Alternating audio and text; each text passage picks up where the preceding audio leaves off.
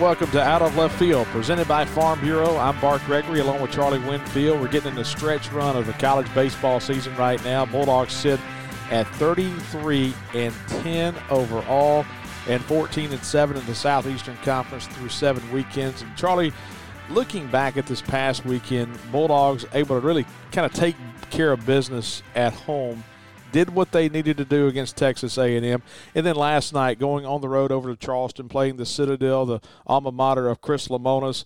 State wins last night handily over the Citadel. So before we look at this weekend, let's look back at last weekend. And State really did everything in the past seven days that you have to do. Absolutely.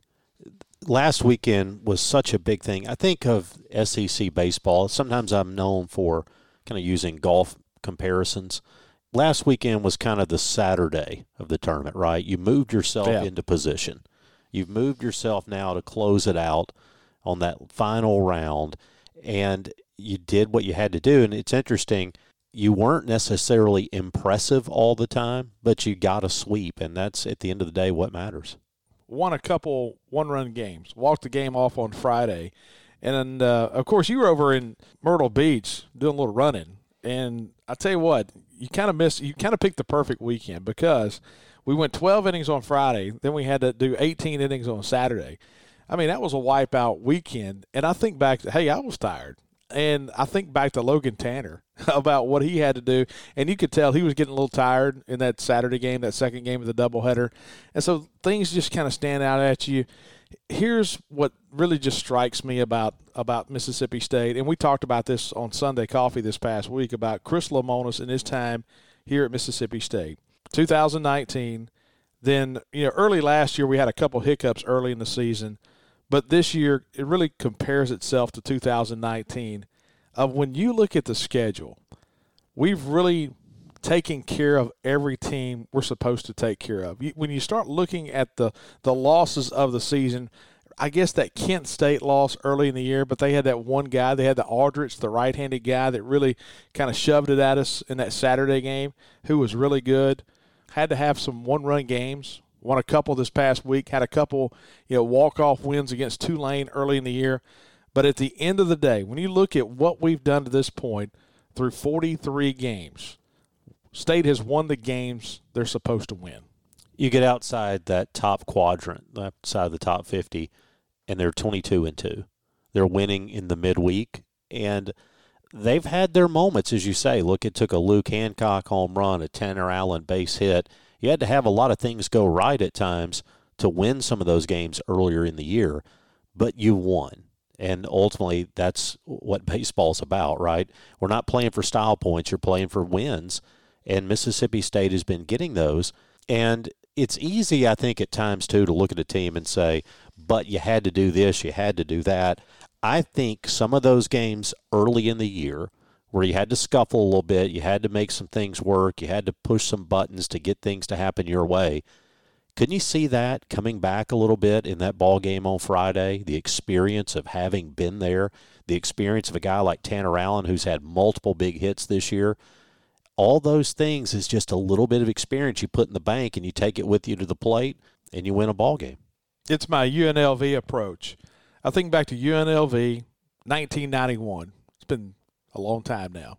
Jerry Tarkanian? Yep, that Stacey Augmon, that entire team that was you know, Larry Johnson who was undefeated the entire season and then all of a sudden Duke in the final four in the semifinal gets close. They had not been close all season long and I think you kind of take that into a lot of sports. If you have a team that's winning, and it may be in travel ball, it may be in basketball, it, it may be in any sport that you can play, and you blow people out the entire season, and then all of a sudden it comes into a situation of we're in a tight game, the nervousness is there, the crowd is into it, and it's unfamiliar territory. I think that's one of the reasons that winning those games early in the year, that walk off from Luke Hancock, that walk off from Tanner Allen in back to back days against Tulane, winning those close games.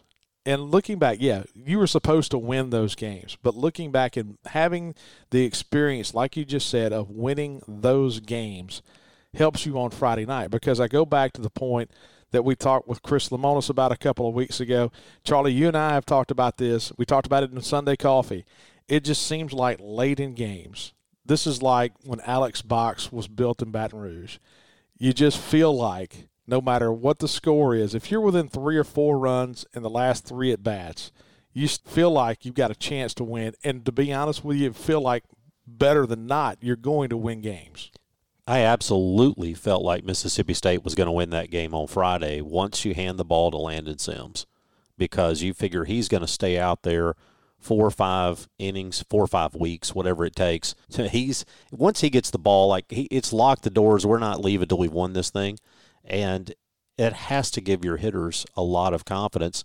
And on the other side, it has to demoralize a Texas A&M a little bit to say we were ahead, we had our chances, and now we got to deal with this guy you just feel really good about your chances. If you can get Tanner Allen a swing with a guy on base, if you can get Landon Sims the ball in a tie ball game or a game you're leading, you feel really good about where you are. What RPI are you using? I'm a Warren Nolan guy. Okay, that's what I'm using. Okay, so quad 1 11 and 8, quad 2 11 and 1. Have not had a quad 3 game this year, and then quadrant 4 11 and 1. Okay, so here's the thing kind of going back to that point a minute ago about winning the games you're supposed to win. And when you start looking at building RPIs, in state right now, according to Warren Nolan, and the reason I like Warren Nolan is because it just it just sorts better. It looks better. It's easy just to kind of crawl through a little bit easier than some of the other RPIs. But I look at who you lose to and what their RPIs are. And that's how you build RPI is not losing to those quad four teams, those bad losses. Okay, so let's look back at our 10 losses right now. Second game of the year, first weekend against TCU. Their RPI is right above us. They're number two. They're hot right now. TCU is 33 and 10. You look at Tulane. Tulane, we lost that first game. Braden Olthoff greasing up that ball. Well, we thought he was kind of shoved it that night against us. 71 RPI, and Tulane continues to climb. Kent State is the bad loss. That was back on March the 6th. We talked about Aldrich, but Kent State has gotten better. You know, you look at Kent State about three weeks ago, their RPI was like 220. Right now, it's 153. We lost that 9 to 5 game in the Saturday game. So they're at 153. That's your bad loss. LSU and Baton Rouge, their RPI is 23. Arkansas, and I know we had three losses against Arkansas, but they're the RPI number one team in the country. Ole Miss, you lose the second game to Ole Miss. They're number 10. Vanderbilt, number four. So those are the losses that you have this year.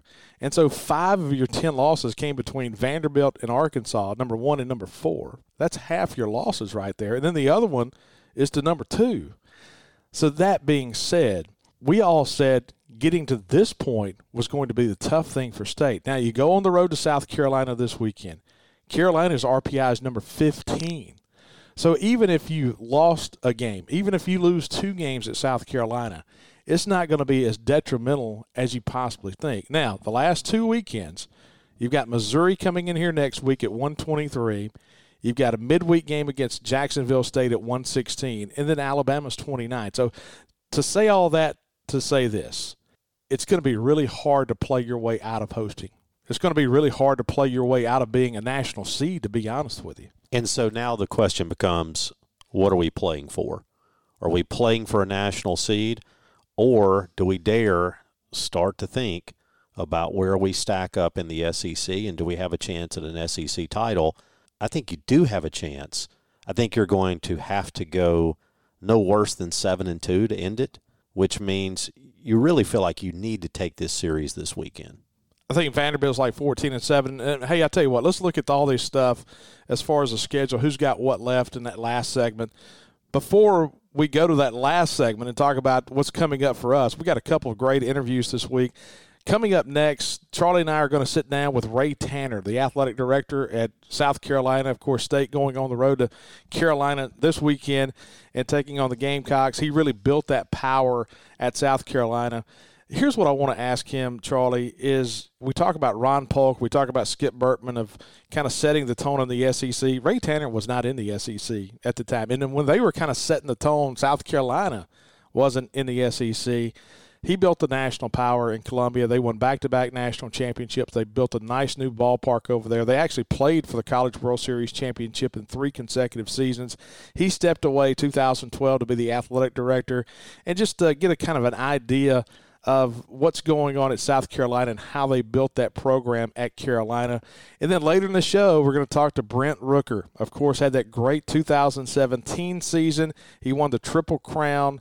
He and Rafael Palmeiro, the only two players in SEC history who have won the Triple Crown. Of course, that's batting average, home runs, and RBIs in a season. So we'll talk to Ray Tanner and Brent Rooker this week on Out of Left Field, presented by Farm Bureau. Farm Bureau, go with the home team at Farm Bureau. They have agents in every county in the state of Mississippi. Tremendous service. If you have any questions about any kind of insurance, just go to your local Farm Bureau office, and they've got great agents everywhere to help you with the best rates. So check them out at favorites.com and go with the home team. Back with a talk with the athletic director at South Carolina. Ray Tanner will join us on the other side of the break. You're listening to Out of Left Field, presented by Farm Bureau.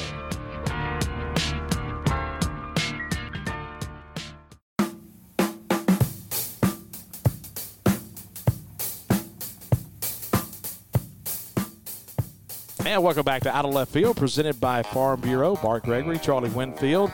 Let's talk to Ray Tanner, the athletic director at South Carolina. This conversation is brought to you by Country Pleasing Sausage.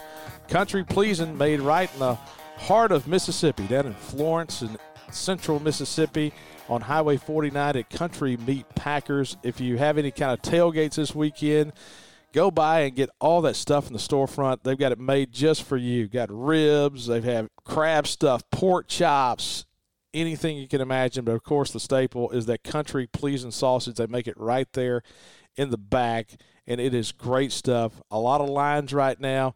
The original is great. The original is great, but a lot of their new lines are phenomenal as well. The jalapeno cheddar, when you start talking about the pineapple and pork, that's what you get at the ballpark at Dudy Noble. But you can't go wrong. It's a Mississippi product, something that you can be proud of, something you can ship to your cousin that lives in South Carolina and say, let me tell you this, we got better sauces than you got in South Carolina. So ship it to them. But hey, if you can't get it at your local grocer, go online, countrypleasing.com, and they will ship it to you. And so this conversation with Ray Tanner brought to you by Country Pleasing Sausage.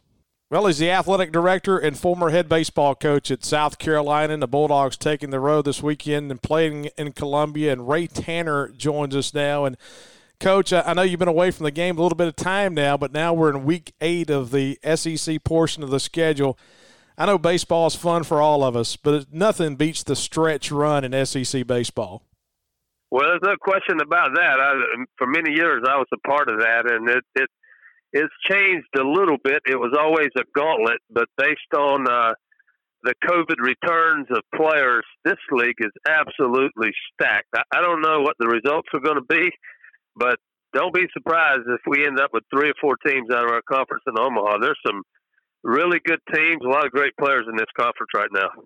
Coach, you know, just looking back, we talked to Skip Bertman a few weeks ago, and of course, I talked to Ron Polk a good bit, and so much has been made about those guys and what they did back in the 1980s to kind of build the presence of baseball in the SEC. But then looking back to what you were able to do at South Carolina and building that process, playing at the old Sarge and getting a new stadium and then winning back to back national championships – is there anything that you look back and say, you know, that was step one? What was step one of building that championship program over in Columbia? Well, I'll tell you, you know, when I was coaching up at North Carolina State in the Atlantic Coast Conference, it was a good league, but the Southeastern Conference in baseball was, you know, it, was a notch above, to be quite honest with you. And I had the opportunity to come into this conference with, with people like uh, Coach Polk and Coach Bertman and Coach Baird and all the great ones, and all those, although the challenges challenges were were great, you know, you wanted to be a part of that, and you know, I had confidence, you know, with my coaching staff and Jim Toman, who's the head coach at Middle Tennessee now, he was with me and it stayed with me for 17 years. We thought we could, we thought we could get some players, and we knew overcoming those programs that you mentioned would be difficult. But we felt that you know we could get in position, and and I'll be honest with you, I took I took the blueprint of Coach Bertman, Coach Polk, Coach Baird, I spent time with those guys. I did two years with Coach Bertman in '95 and '96, and Coach Polk was on that staff. So I, I was um I was a I was a thief. I was a sponge when it came to what worked and what they did to be successful. And I brought a lot of those things back to my program, and you know it made a difference. And we were we were able to to climb the ladder a little bit and get in a position to have some success.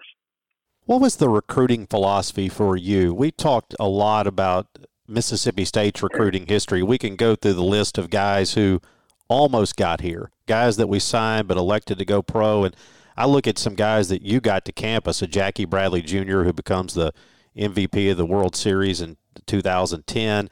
I think of Jordan Montgomery, who's pitching every fifth night for the Yankees right now. What was the philosophy? Was it, I'm going to go out and get the best players I can get, or did you try to stay away from guys who you thought would be top draft picks? How did you attack it? That's a great question. By the way, Merrifield homer for the Kansas City Royals last night. But you know, we would go out, we would see those guys, and you know, those those guys that you're going, well, he's going to get drafted too high. How much time do we spend there? Is it going to be worth it? And quite honestly, I would often rely on the moms. The the, the moms uh, seem to be more more so than the dads.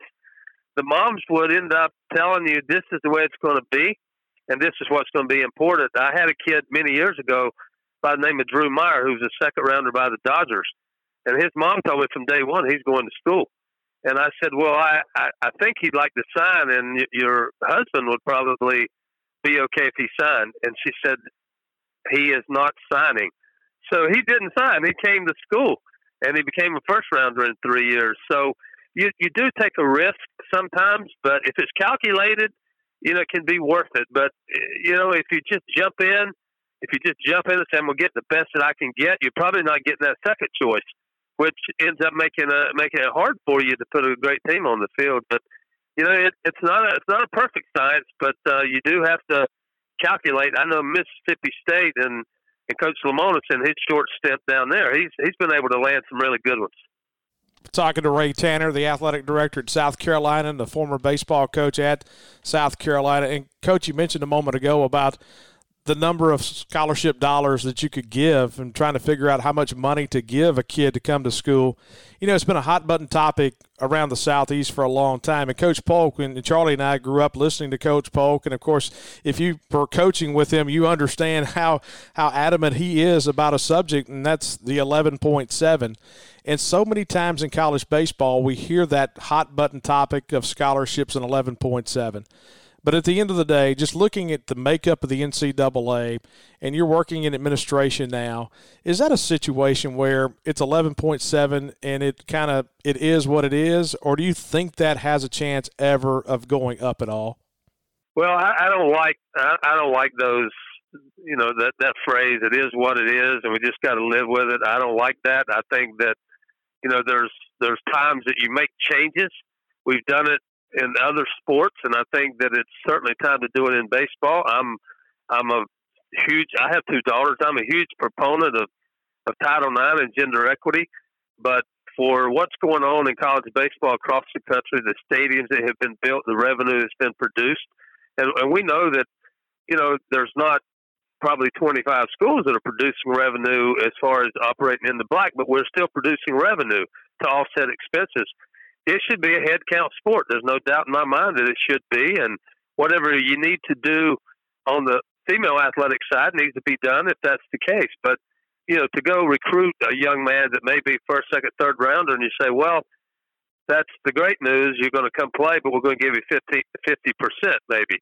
And that seems just so out of line. I, I I think it should be a head count sport, whatever it is, 27 full, 25 or 30, whatever the the right number is. That's the way that I think it. I think it could be and should be, and I hope that you know I get a chance to see a time in the next few years that we get there. I, I do think there's more momentum now than there has been in the past. Maybe it's just more conversation, but uh, Coach Polk, you know, he's been passionate for many years, and you know, don't tell him I said this, but he's right about 95% of the time in things that he says. Oh, please but, don't um, say that out loud. I, w- I, w- I would I would like to see it. one of the things Bart and I talk about is just the growth of the game as a whole. And I think back as you start to look at becoming a head count sport, I've made the argument that teams like Michigan making runs in the College World Series, you look at this year a Notre Dame team that's playing well, that the growth in the sport in the Midwest and to other parts of the country outside the Southeast and the West Coast would help with that. Am, am I on the right track there? I think you are on the right track. And, and even before we get there, you look at a team like Notre Dame this year. You mentioned Michigan, Erik Bakich, and the job he's done up there, who spent a number of years in the South and at Vanderbilt. And um, Link Jarrett, who's a head coach at Notre Dame, you know, came, you know, played at Florida State. He was at Auburn. He was at East Carolina. Matter of fact, he has one of my players on his staff, Scott Wingo, who was the most valuable player in the College World Series they know they know what it takes the caliber of player you recruit to to be in a position to be successful and um, I, I do believe that if we could go head count there would be you know programs throughout the country that take a different different look at it I you, you say well do you change the calendar that becomes a another topic of conversation but Notre Dame's done pretty well. I think they're 21 and 8 if I if I looked at it correctly um, in the ACC right now in the conference. So they're almost running away with with the league. But I think that it's a chance to continue to grow the sport, and we all know how much it's grown. I mean, when you, you know, I watch the network, I watch Network Plus, um, SEC, and you see the crowds in Starkville and in Oxford and in Arkansas, and you know, we're still, you know, fifty percent here, but it's just a different. We're in a different place than we have many years ago, and the caliber of player that is coming through. It's um, you know reducing the number of minor league teams. We're growing. We're growing big leaguers in this conference and and other conferences throughout the country. That it's a great game, and I, I think that we need to make a step in the right direction as a head count sport. Coach, Mississippi State coming to South Carolina this weekend, and one of the things those watching on TV will see is a sticker on the back of the South Carolina batting helmets that just says Doc. And for those who don't know, Doc refers to Ronald Doc Casper, a guy who actually has uh, his PhD or had his PhD from Mississippi State. His son played tennis here, but a longtime member of the South Carolina athletic training staff. Actually, faced Bart and I talked about this. Faced Mickey Mantle in the minor leagues or in spring training. I was wondering if if you could just talk about what Doc Casper and what he meant to South Carolina and to your baseball program, and why that sticker will be on the back of those helmets. You know, I tell you, and I don't want to.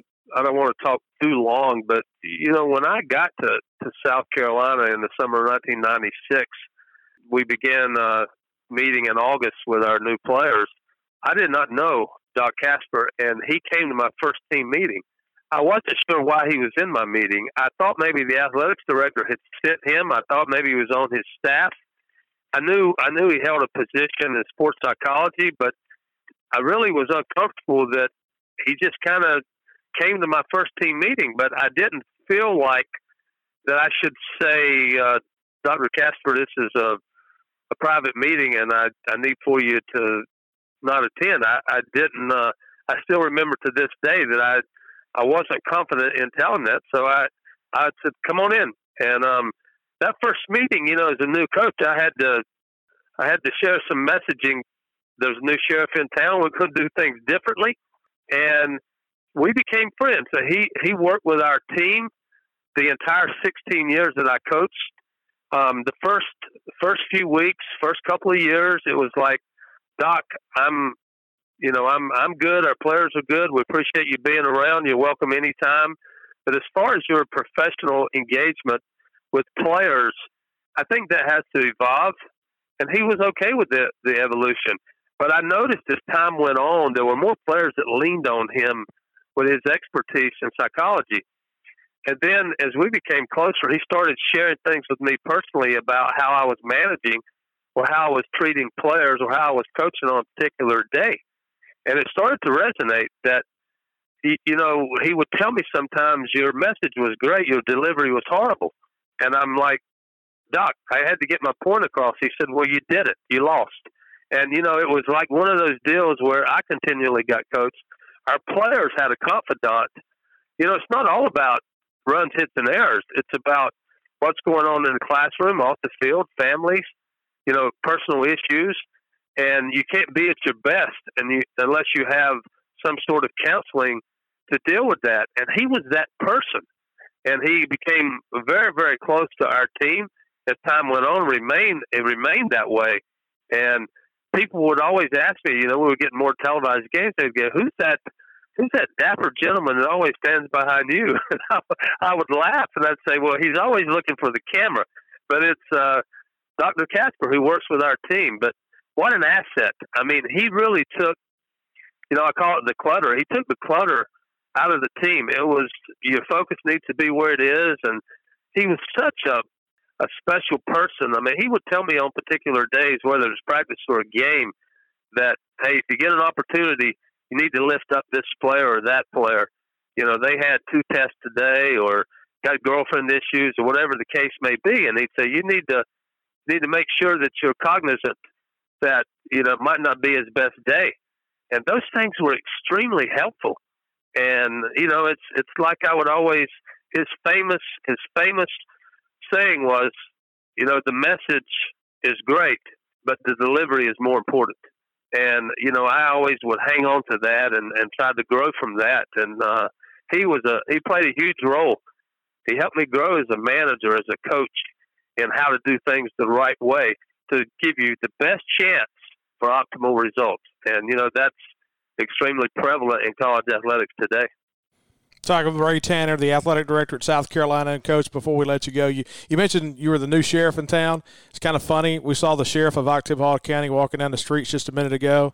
He's the father-in-law of your football coach. So if you need any help with Shane, now we, we know we we know where to get Beamer straight. Okay, so we, we saw Steve saw Steve a minute ago. I got to tell you a quick story. He was in town for our spring game and he was with uh, Coach Beamer, the legend Coach Beamer, not not Shane Beamer, and they were up at the baseball game, and I, the both the two of them were together. We were expecting rain the next day, so we postponed our spring game till a day later, and we we had a conversation. I said, I can't believe we got this young young whippersnapper Shane Beamer coaching our football team, and he can't play in the rain. What are we going to do with this guy?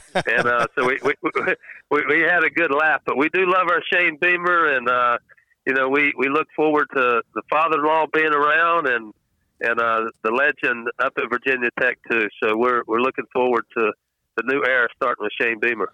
Coach, before I let you go, real quick, we've been around college baseball a good bit. Charlie and I have been around this league a good bit, and being able to travel to the venues baseball is just different. I mean, it's it's a different sport, and when you start talking about competing in the best league in the country in the Southeastern Conference, whether it be football, whether it be softball, whether it be volleyball or any sport, it's it's a very tight knit group, but it's a very competitive group. But it seems like baseball is just a little bit different. The camaraderie with the coaches, the uh, everybody wants to win. Don't get me wrong, but what makes baseball different? It just seems like there's it's a big family. Even though you do have your rivals, even though you do want to win every single weekend, it just seems like the baseball coaches and the baseball family in the SEC is very tight.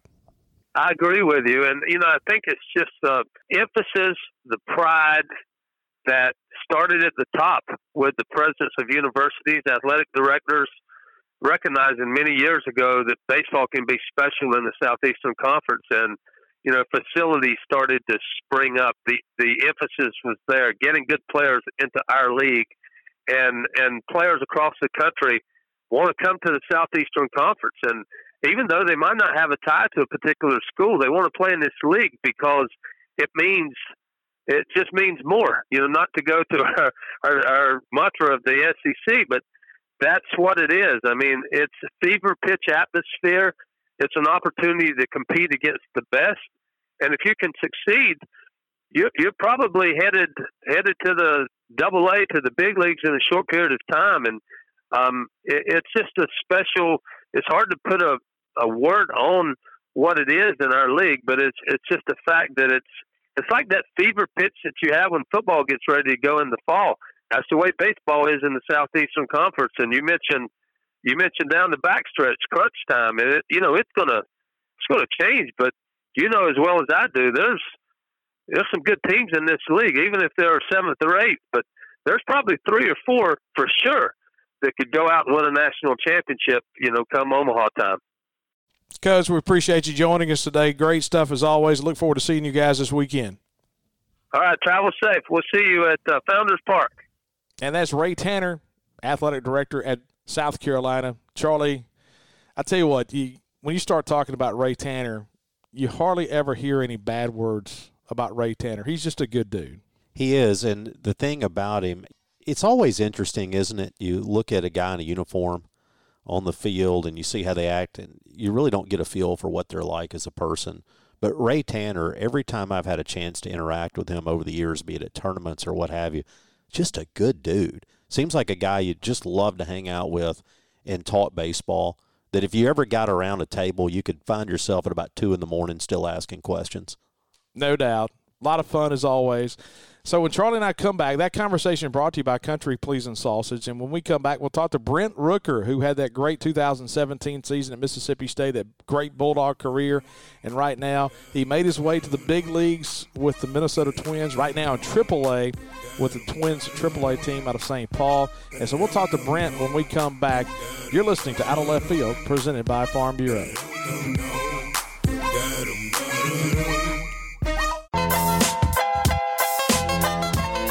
And welcome back, Out of Left Field, presented by Farm Bureau. I'm Bart Gregory, along with Charlie Winfield. Great conversation with Ray Tanner just a moment ago. And now we talk to Brent Rooker. Brent Rooker, of course, having that great Bulldog career, came from Memphis, played at Evangelical Christian. And so Brent Rooker, going to talk with him. And of course, this conversation is brought to you by our friends at Heartland Catfish. Heartland producing the finest U.S. farm raised catfish anywhere in the world. They're over in Itta Bena, Mississippi, just west of Greenwood. And they have their Heartland catfish in all local grocers. You can get them frozen in the big boxes, or you can go to great restaurants in the southeast and across the country. And one of which is the Catfish Hole in Fayetteville, Arkansas. The Catfish Hole, they have those great catfish fried dinners. They have the grilled dinners. It's unreal. They do a great job at the Catfish Hole in Fayetteville, Arkansas. And they proudly serve the great U.S. farm raised catfish from right here in the state of Mississippi at Heartland Catfish. And let's go to the phones. There are two guys in SEC history who have won the Triple Crown. One is Rafael Palmeiro. He was back on campus a couple of weeks ago. And this guy, Brent Rooker, joins us on the Out of Left Field show. And Brent, you know, looking back at uh, at how you got to Mississippi State, evangelical Christian out of Memphis. Hey, Houston Harding, another evangelical guy from down Walls, is man really pitching well. We went five innings in the, the game on Saturday in the second game, so he's pitching well. We'll talk about him in a little bit. But looking back about how you got to Mississippi State, when did that recruiting process begin, and who did it begin with? Yeah, man. Uh, appreciate you having me on. Um, it, it kind of started, I guess, the, my junior year uh, in high school, kind of middle of the season, and it was uh, it was Coach Burroughs, Lane Burroughs, that initially came and, and contacted me and came to watch me play, and kind of started the whole recruiting process. Uh, I guess probably midway through my junior baseball season, like I said. Um, but Mississippi State was kind of the first uh, big name school to show me show me any interest. So you know, when I started getting those calls and talking to Coach Burroughs a little bit, it was pretty exciting for me um, just kind of the idea that I had the opportunity to go play at a place with uh, you know with the history and tradition that we have. It's interesting, Brent. We've watched so many young guys coming up through the system, and people get this idea that if they're not hitting 350 as a freshman, well, they must not be very good. I go back and I look at your numbers. You got better in every category, it seems like, the entire time you were here. It just made huge strides from year to year. What was it for you? Was it experience? Was it change of approach? Was it pitch recognition? What was it that you know took you from being a, a guy hitting 257 with a couple of home runs to a triple crown winner in three years? Yeah, I think a lot of it's just experience and getting the at bats against quality arms every day, um, whether that be fall scrimmages or throughout the season. Um, you know, early non-conference play the conference play, just kind of just coming from a you know a smaller high school where I played, we didn't we necessarily didn't see the the the type of arms that you see week in and week out in the SEC. So having having an opportunity, you know, first the first year that I redshirted to kind of be exposed to that kind of pitching, that kind of talent in the fall, and then work on some stuff in the spring when I wasn't necessarily playing games, and kind of carrying everything over um, into the next three years. Just working on, like I said, just getting getting as many bats as I could. Um, trying to gain experience, trying to be able to recognize pitches a little bit better, just from being able or from from seeing them more frequently. Um, and kind of refining an approach and refining a swing that I thought would work. And then eventually, you know, after um, a bunch of a bunch of at bats and three years of experience, it paid off. Talking with Brent Rooker, former Bulldog, of course, Triple Crown winner in the SEC, and kind of along those lines, Brent. You know, we see it every year, and we saw it before you got here. We get we saw it when when you got here. We see it now, and you you talk about young guys, and you talk about spin and seeing breaking balls, and just to kind of tag off that pitch recognition, just a moment. You know, early on in a, in a career, we talked to Jake Mangum a couple weeks ago, and Jake was, was like, and we asked Jake, how would you have gotten Jake Mangum out early in your career? And he said, hey, don't throw me a strike. Looking back at, at your career, breaking balls specifically, because so many times a fan sitting at home is saying, why is he swinging at that ball? And I think back to you late in your career, it was almost like – you were just going to spit on every breaking ball and you were just looking for a, a, guy to make a mistake with a fastball. How how was spin? How was dealing with spin tough for guys early in college? Yeah, I mean you're just not used to it coming out of high school, right? I mean, in, in, in a high school season, you'll see one or two, maybe three guys with a quality breaking pitch, and then you get to college all of a sudden, and you you know you're you're at a place like Mississippi State where everybody on the team was their best was their high school team's best player, and every all of a sudden everybody can throw you know, can locate a fastball and they can throw at least one um, quality secondary pitch. It's just not something you're used to, and it, it, it takes a while to kind of grow accustomed to that and um, to develop a plan and, and, and a swing physically though that um, you know has the correct fundamentals to allow you to lay off those pitches and then also put good swings on the pitches when they're left in the strike zone. Brent, you know, we talk about pretty swings, and so many times when you start going through that, you think of guys who are left handed hitters with those pretty swings. It's just kind of appealing to the eye. But you have a very pretty and distinctive swing, and you talked about developing it. How did you develop your swing? Sometimes, you know, Rafael Palmeiro said he did it in the backyard with his dad. Everybody's kind of got their story. Where did the Brent Rooker swing come from?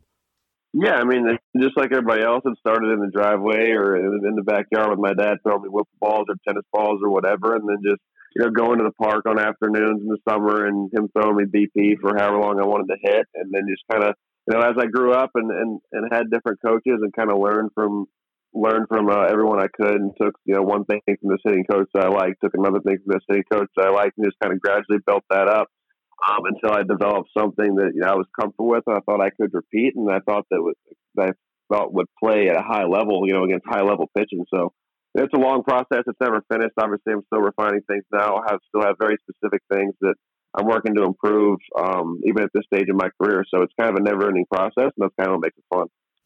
Talking with Brent Rooker, and Brent, along those lines of development, Coach Polk is in the office with us and he's always talking about, "Hey, I'm going to get that kid up in the Cape Cod this year, and I'm, we're going to fix this problem. We're going to we're going to do this. We're going to do that." You played in the Cape Cod. How big is summer baseball? Say in the Cape, how big is that toward development of young players?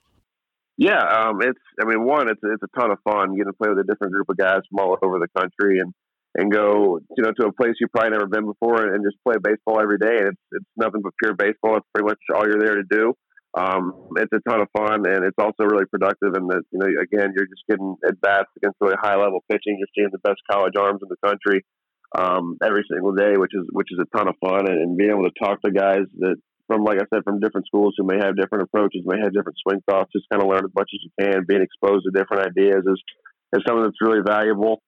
Um, I think it's kind of that combined with the fact that you're just getting to play every day and not have to worry about anything else um, makes you know makes those two months, you know, those 50 games or or whatever it is, a really valuable time for for college hitters. Brent, we've talked to a couple of guys who are involved in major league coaching, and we always enjoy hearing kind of what they see as the separation points. I'm curious as you face pitchers kind of moving up the ladder through the minor leagues to the major leagues, what becomes the difference in pitching between say a AAA pitcher and a major league guy? Is it throwing the breaking pitch for a strike? Is it location? Is there something that just makes it a little bit harder to hit hit a guy in the majors than say in Double A? Yeah, I think it's. Um, I mean, obviously you have the elite guys in the big leagues who just have uh, just extraordinary stuff. That that's what kind of separates them. Um, but for the most part, I think it's just the ability to pitch to a scouting report. I think it's the ability for a big league arm to to kind of break down a hitter, know what he does well, know what he doesn't do well, and then just really execute pitches according to what that scouting report says. Um, we there's so much information on hitters these days from video and any heat maps and swing tendencies and things like that. That they the pitchers really have any information they want on you as an individual. And I think a lot of the times what separate guys is, is the ability to take that scouting report um, and formulate a specific plan based on what their stuff does, and then really be able to execute it and pitch directly to that scouting report to kind of make it tough on the hitter to um, to have the success that we want to have. We're talking with Brent Rooker, former Bulldog. Brent, we talked to another former Mississippi State guy a couple of months ago, in Ben Jenkins, who started Warstic. And you know, you guys have have kind of gotten together. You're swinging the Warstic just kind of look at the you know what all other guys are using in the major leagues. Why did you decide to go with with Warstic? Yeah, I mean when I when I first got drafted, we started talking. I thought the Mississippi State connection was really cool. Um, obviously, I, I, I love what we have in Starkville. I love the family atmosphere we have, and being able to do something um, with another guy who experienced that and who's a part of that was was really appealing to me. And then I thought they had a really cool product. They're very very different um, in the way that they approach the game, the way that they approach the bat making process, the way that they kind of approach the marketing side of it than other bat companies, which I thought was really really cool. And then they have a great product, um, obviously, which is which um, is another huge reason why I chose them. They've been really good to me. Um, I love. I've got my own model with them, so I, I, I think they do a really good job taking care of their guys, and, and the quality of wood is good. And I think my whole experience with them has just been awesome. So it's been a huge blessing to work with Ben uh, he's super cool, and it's a really great company to be with. Brent, one of the things that's been really kind of interesting to me, being a Mississippi State fan my whole life, is the way that fans have just embraced that group of players that you were involved with, and obviously embraced you and still keep up with you. How much do you get to keep up with Mississippi State and, and what's going on here, and how important is that connection to you? Yeah, I mean, I keep up as much as I can. Obviously, I don't get to watch as much as I would like, just because we, we're playing a game every night or doing something every night. But um, I keep up via social media as much as I can. Um, make sure that I'm up to date with you know how we're doing as a team. Uh, you know which guys are doing well, and, and it's, it's a little tougher obviously because I don't have any coaching staff left that I played for, but I'm still able to, to talk to Coach Lemonis a little bit. Um, kind of stay up to date with what's going on down there. I try to keep up with team as much as I can. I know they're having a really good year, and it's it's been fun to keep up with. All right, Brent. Before we let you go, just kind of looking, you know, at that 16 and 17 year, you win the SEC championship in 16, you win the Triple Crown in 17, and we hear all the time about the, the big crowds and the pressures and playing in front of the big crowds. Looking back at that time and sitting there saying, you know what, I was 20 years old and playing in front of 10, 15,000 people and now all of a sudden you're making your way, you've played some of the big leagues. How do you think that helps you right now? Yeah, I mean, I think there's definitely an advantage having experienced atmospheres like that and having experienced crowds like that. Um, coming up through college and playing in hostile environments, playing at LSU at Ole Miss, things like that. Um, where you know the crowd's definitely not on your side. I think it plays a plays a huge role and is definitely an advantage stepping into a big league stadium. Obviously, that you know the stadiums in the big leagues are a little bit bigger scale and it's a little bit more whatever media attention, exposure, whatever whatever you want to say. But you know, it's not a totally unfamiliar environment stepping into a, a big crowd, a big hostile crowd, and having to perform. So I think it, it's definitely an advantage, and it, it helps you out down the road. Brent, we appreciate it. You having fun? Yeah, having a blast. Looking forward to looking forward to seeing how this year plays out. Awesome. Hey, great to talk with you as always. Thank you guys for having me. I appreciate it. And that's Brent Rooker. Well, Charlie, you look back at 17, that was a magical season for Brent Rooker. What would you give to put him in your lineup right now? Bat him fourth oh. in this lineup. You talk about things that could change a team. What a and I know you can't do that, but oh, if you could put a franchise tag on him and bat him fourth right now, bat him third, bat him second, I don't care. Just get him in the order. Lead him off. I don't yeah, care. Didn't we lead him off for a game? I think we let him off for like one game. Mangum wasn't in the lineup, and I think we let Rooker off. But we we put him in the two spot in the lineup behind Jake for a while, and he just flourished in that role. Man, what a great uh, great season, great guy and always great to talk with Brent Rooker. So when Charlie and I come back, we'll have a final word. That conversation brought to you by our friends at Heartland Catfish, and make sure you go to the Catfish Hole in Fayetteville, Arkansas, the next time you head up to Fayetteville. Of course, State playing Arkansas in football this coming year, and so go ahead and when you're planning out those meals, put the Catfish Hole in Fayetteville on that list when you go to Arkansas for football season. So Charlie and I will come back with a final word. You're listening to Out of Left Field, presented by Farm Bureau.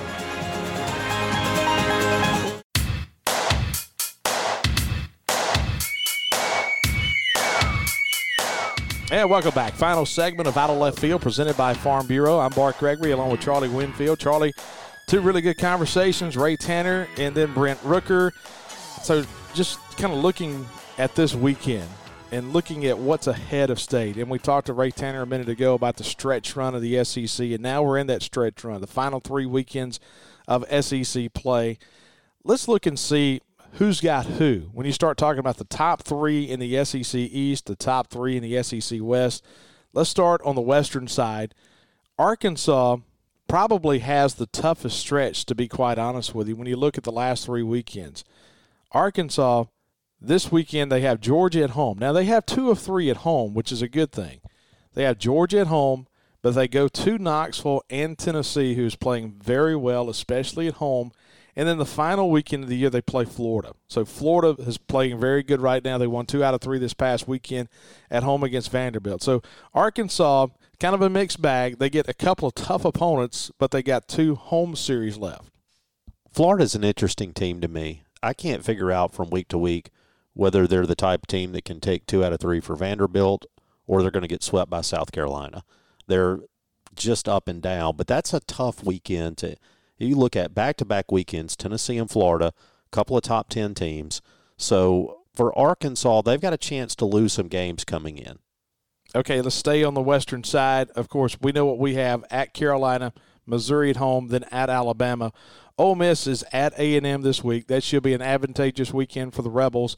Then they come home next week against Vanderbilt and then end their season at Georgia. Georgia is also a mixed bag team. You really don't know what you're going to get with Georgia, and you're seeing a little bit more of that over in the eastern side with with Florida, with Georgia. Kentucky's got a couple of good wins in there. Kind of mixed bags. You don't know what to expect. But Ole Miss has two road trips, but neither one of those road trips really look on paper to be very very tough. And so you look then to that weekend in the middle, that weekend with Vanderbilt. And as a Mississippi State fan, isn't the real thing you're looking for, neither team sweep. Yes. You do not need either team to sweep that series. Obviously, because of where things sit. If Ole Miss wanted to take two out of three, you'd probably go ahead and take that. But Ole Miss still has a chance to move up in those standings. I think it's going to be really tough for them to pass the number of teams they would have to to win the league. But that middle weekend, I think, is going to have a lot to do with how things shake out overall. Talk about Vanderbilt. Vanderbilt leading the SEC East right now at 14 and 7, tied with Tennessee. Vandy is at home this weekend against Alabama, on the road against Ole Miss, then at home against Kentucky. You would say they probably have the easiest trip, other than the trip to Oxford. They're probably looking at a seven and two right here out of the last nine games. Yeah, so I think you put yourself in the in the situation. If you want to win the league in your Mississippi State, you're going to have to go. I think no worse than seven and two. Tennessee the last three weeks at Missouri, Arkansas at home, then on the road at South Carolina. So those last two weeks, they got Missouri this week at Missouri. I don't care where they play that game. I don't care if they play that game in Tony Vitello's backyard. Tennessee's probably winning three of that week. Now, if Missouri can jump up and win one, that helps helps us a little bit. But Arkansas at home doesn't matter where you play play the Razorbacks. They're Arkansas, tough. Arkansas is good, and then at South Carolina we'll tell you on Monday. Yeah, we'll, know soon. We'll, we'll know exactly what you're looking at. So that's that's kind of what you're looking at here in the stretch run of getting to the SEC tournament. Now, top 12 teams make the SEC tournament this year, and that's the way it's kind of been. It's, I'm looking forward to the SEC tournament. That's one of the big things that I missed from last year. Is the, and we talked to Ray Tanner a minute ago. You know, the camaraderie of the league. It's amazing when you go to the SEC tournament, and you're at the the Wynfrey Hotel, or it's a new hotel, it's a Hyatt now but you have eight teams that are staying there, and you're sitting out in the lobby and you're talking with everybody. You, you see players talking with other players they played in the Cape with and other places, and you really tell that baseball's different. You see that baseball's different, and, it, and that's one of the things. And you know, Ray Tanner didn't go there with a question I was going to talk about was when you get to postseason play sometimes. And first of all, you think back to 2011. It's hard to believe it's been 10 years and you say, man, that daggum Kevin O'Sullivan. Man, Kevin O'Sullivan's terrible. Kevin O'Sullivan's an arrogant guy. I hate Florida. But it, when you go to the NCAA tournament, one of the first phone calls that you make when you're playing Florida State is to Kevin O'Sullivan. And you start talking about scouting reports. And, okay, you played these guys. the way that the league works together, the way the league coaches work together, the way the players. I mean, I know they jawed each other in the dugout. We had that at Vanderbilt. But I guarantee you, when you're sitting at the Hyatt Hotel or the Wynfrey Hotel, you're going to walk down sometime and you're going to see Mississippi State players and Vanderbilt players talking with each other. And it's just a big family. It's crazy. It's going to be interesting to me. One of the things I wish I'd asked Ray Tanner about is the degree to which anyone should care about the SEC tournament. Go back to his two championships. In 2010, they went 0 2 in Hoover. Then they go and sweep through the postseason. 2011, they go 1 and 2 in Hoover and then go on to win the national championship. Can you make the argument? And I love the SEC tournament, whether it's basketball, baseball, there's just something cool about tournament atmospheres. It is. But can you make the argument that if you are a top team, if you are already a team, and of course this year it won't matter as far as seeding goes or unlikely to, but can you make the case that the tournament really shouldn't matter? Okay, you look back to 2007 when we went to the College World Series. We went two in the queue. Of course, one of those was David Price. But I think just that extra breath of fresh air. I look at 2012 when we won the tournament. We were toast going into the next weekend against Florida State and Sam. We never got Florida State. We got Samford twice. So, and does that contribute to the camaraderie? Meaning, to some degree, the guys go over there a little bit less amped up. I think that I think that is a key, but I think it is dependent upon who you are. Now, if you're fighting to get in the NCAA tournament, if you're if you're trying to win two or three games over there to get a host spot, it's a little bit different. I mean, you look back, Rod Delmonico when they had Chris Burke at Tennessee. Rod Delmonico, it was almost like they were the first team to go this route of I don't care. They go two and a Q over there every year. They didn't care as long as they got in the regionals and try to make some noise. I hate that. I love that event. That's one of my favorite events. And Charlie and I, I, I think I'm going to go over there maybe every day. But I agree with your point. How important it is for the top tier teams to go to the SEC tournament, I'm not sure. Now, as a fan, oh, it's beautiful. You know, once they start playing, it's tough to turn it off. You know, for example, a couple years ago when you were playing LSU, I, I couldn't go to bed at two in the morning thinking, "Ah, this game doesn't matter." Because well, it's still LSU over there. It's still LSU. And you still, still want to beat them. And still Paul Mainieri jumping up and down, whining and crying. That that's why you you want to win. Okay, so now we're at the point. Hey, we get to uh, final three weeks of the year at Carolina this weekend. Big weekend for State this weekend over at Founders Park. That's a tough place to play. That's a nice ballpark. You heard Ray Tanner talk a moment ago. Still 50% capacity at South Carolina, so you're not going to have the fans on top of you like you normally do. Hey, good show today. I enjoyed it as always. Go with the home team at Farm Bureau. Farm Bureau, check them out at favorites.com. The best service, the best insurance you can possibly have in the state of Mississippi. And thanks to our other sponsors as well Heartland Catfish, and of course the Catfish Hole in Fayetteville, Arkansas and then country pleasing sausage. And so until Sunday coffee, hey, after two games this weekend, hopefully we're talking having a good cup of Sunday coffee this week. Appreciate you subscribing to the podcast. A lot of you guys are subscribing and hitting that subscribe button, giving us that rating, giving us some very good reviews on our page. We appreciate it. The show continues to grow exponentially. We thought it would flatten out, but now we're in the stretch run, and you guys are just – keep it on, keep it on. The numbers are amazing. So appreciate you guys listening each and every week. And so until Sunday for Sunday Coffee, I'm Bart Gregory along with Charlie Winfield. You've been listening to Out of Left Field presented by Farm Bureau.